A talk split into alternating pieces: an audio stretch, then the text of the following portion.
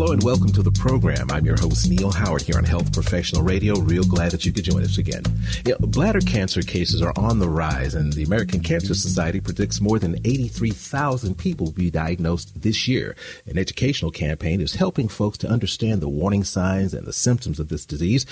May is Bladder Cancer Awareness Month, and to teach us about signs, symptoms, and how to keep your bladder healthy is oncologist Dr. Alicia Morgans. Thank you so much. Thank you so much for having me and for highlighting bladder cancer awareness. Now, you're an oncologist. Give us a, bit of your professional background, if you would. Sure. I'm a medical oncologist at Northwestern University in Chicago, where I take care of patients who have genitourinary cancers. And that really amounts to predominantly prostate cancer and urothelial or bladder cancer. Uh, we take care of patients before they have treatment for bladder cancer, during treatment for bladder cancer, and, and actually, of course, while patients have advanced bladder cancer, we care for them over the long term. We work very, very closely with urologists who are involved in diagnosing bladder cancer and, and in treating it surgically. So we, we have a, a large team, a lot of supportive uh, care measures that are also applied by our different clinicians on the group or in the group. And uh, we just are appreciative to be part of the members of this multidisciplinary approach to helping patients with bladder cancer. Well, as I said, May is Bladder Cancer Awareness Month. 83,000 people predicted to be diagnosed this year alone. How common is bladder cancer? And uh, give us a little insight into the, the most notable risk factors and some of the symptoms. Sure. So 83,000 people is actually quite a, quite a number. This is just in the United States, and 17,000 will actually die of, of bladder cancer in 2021, we expect. Um, this number does seem to be going up a little bit, and really um, has a male predominance. Just, so just that everyone's aware, three men will be diagnosed for every one woman. Importantly, bladder cancer is identified sometimes by bleeding in the urine, and that bleeding doesn't have to be constant. It can be one little blood spot over a day or two and then disappear for a long period of time. Um, and because of that, it can be under recognized. In women in particular, I guess because it is less common in women, it's also underrecognized and sometimes considered to be urinary tract infections that happen recurrently uh, that really just don't seem to get better. And they don't get better because they're not urinary tract infections, they're actually bladder cancer. So anytime someone has these recurrent urinary tract infections in, in women, urinary tract infections in men, which are of course never normal, um, blood in the urine, and sometimes even pelvic pain. Really, we, we hope that they speak with their, their doctors about that so that they can get tested and, and find out if they do have bladder cancer.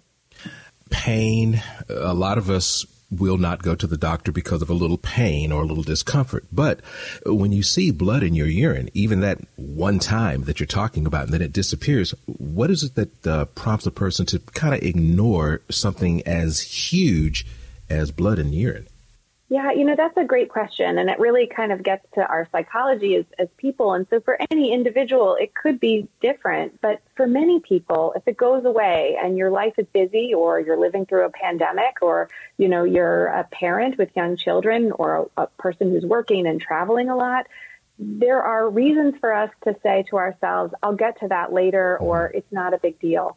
You know, the other reason is that urinary tract infections can come with blood in the urine. So if women, for example, have had them in the past, they may say, oh, it's just another UTI. Mm-hmm. And sometimes people get kidney stones, and kidney stones can also cause blood in the urine. So it's not that every bit of blood in the urine is bladder cancer, mm-hmm. but it absolutely deserves to be checked out. I've been to the doctor many, many times throughout my life, and just um, the question about stool or urine makes me go, is that pretty much par for the course uh, uh, in your experience when you start talking about, um, you know, people's bodily functions and the things that might be wrong with them? Yeah, you know, people are embarrassed about a lot of things related to their body, uh, but blood, uh, urine and blood is absolutely one of them. Um, pain sometimes is a little easier to talk about, especially if it's, you know, back pain. These are common things or arthritis pain, but, but things like urine, um, sexual health, mental health. These are some of the challenges I think that we have um, as, as people when we go to the doctor in terms of raising that awareness. And that's one of the reasons that the Let's Target the Tough Stuff campaign is so important. Uh, and I'm very, very proud to be partnering with Seagen and Astellas on this campaign because it encourages folks to say, no matter how embarrassed I feel, I do need to bring this up because there might be a reason, a dangerous reason that, that I'm having these symptoms. And if I've already been diagnosed with something like bladder cancer and I have continued concerns, I should absolutely speak up because maybe these concerns can be addressed. And in many cases, as doctors, we know that if you bring problems to us, again, no matter how embarrassing, we can do something about it. And, and that's our job. And that's, that's really what makes our day to day better is to help people with some of the toughest symptoms that they face. Does this campaign zero in on how to start that conversation with your healthcare provider, even if you're a little bit embarrassed? It absolutely does. And this is something that's really nicely laid out on the Let's Target the Tough Stuff YouTube channel that people can go to. This gives patients or caregivers, loved ones, some suggested questions, and I think really tries to help normalize the questions that people have. It's common to have questions about what to expect if you have bladder cancer. It's common to have questions about what to expect if you might need chemotherapy for your bladder cancer, or you might need to have your bladder removed and, and live with a bag mm-hmm. uh, and urinate into the bag rather than have you know regular urination from your bladder.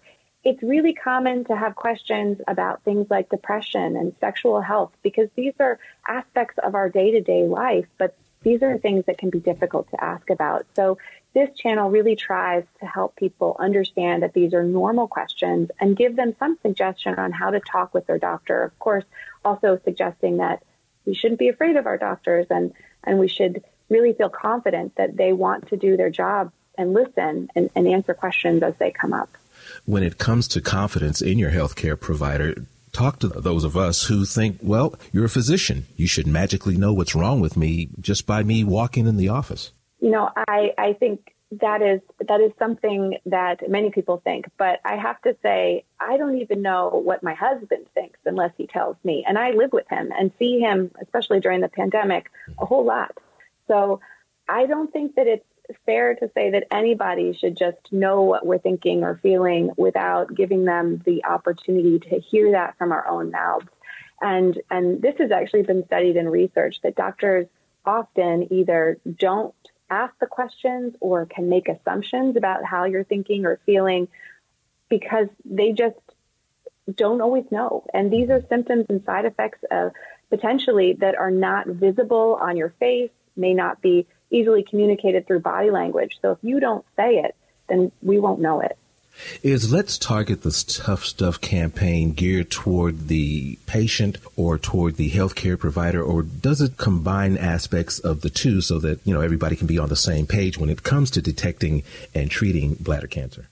I really think it targets both populations and tries to bring people together. Mm-hmm. There are a lot of fantastic medical oncologists and other healthcare providers on the campaign who have contributed to, to these videos on the YouTube channel.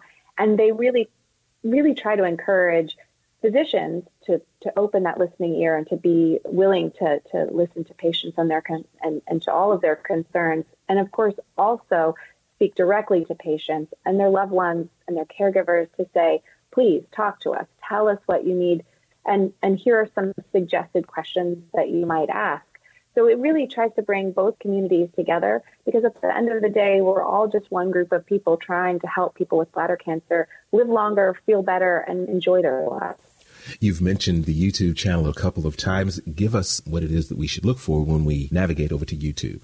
Sure. So if you just really look into Let's Target the Tough Stuff on that YouTube search, you'll find that there will be multiple doctors from around the United States as well as nurses and others who are going to give you examples of, of questions that you can ask your doctor and encourage you that one of the most important things to do when you have appointments with your doctor, whether it's for bladder cancer that's early stage and curable or in the midst of a more comprehensive treatment that involves having the bladder removed, or whether it's later stage and, and including things like chemotherapy or immunotherapy, there are lots of questions that we can ask related to what to expect from upcoming therapies, how to get more information on living with or after treatment for bladder cancer, and also considering questions about sexual health and mental health, which in the midst of a cancer diagnosis and treatment can sometimes be overlooked because we're so focused on trying to use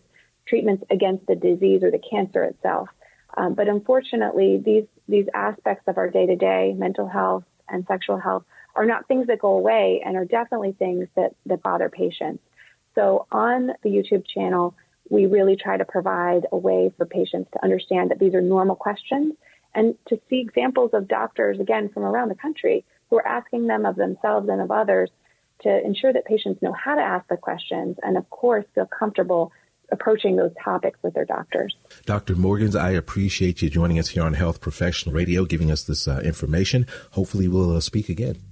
Thank you so much. Thank you so much for the opportunity to really highlight this important aspect of, of health for, for people uh, right now, especially dur- during Bladder Cancer Awareness Month. You've been listening to Health Professional Radio. I'm your host, Neil Howard, in conversation with Dr. Alicia Morgans. Audio copies of this program are available at hpr.fm and healthprofessionalradio.com.au. You can also subscribe to the podcast on iTunes, listen in, download at SoundCloud, and be sure and subscribe to our YouTube channel at youtube.com, Health Professional Radio.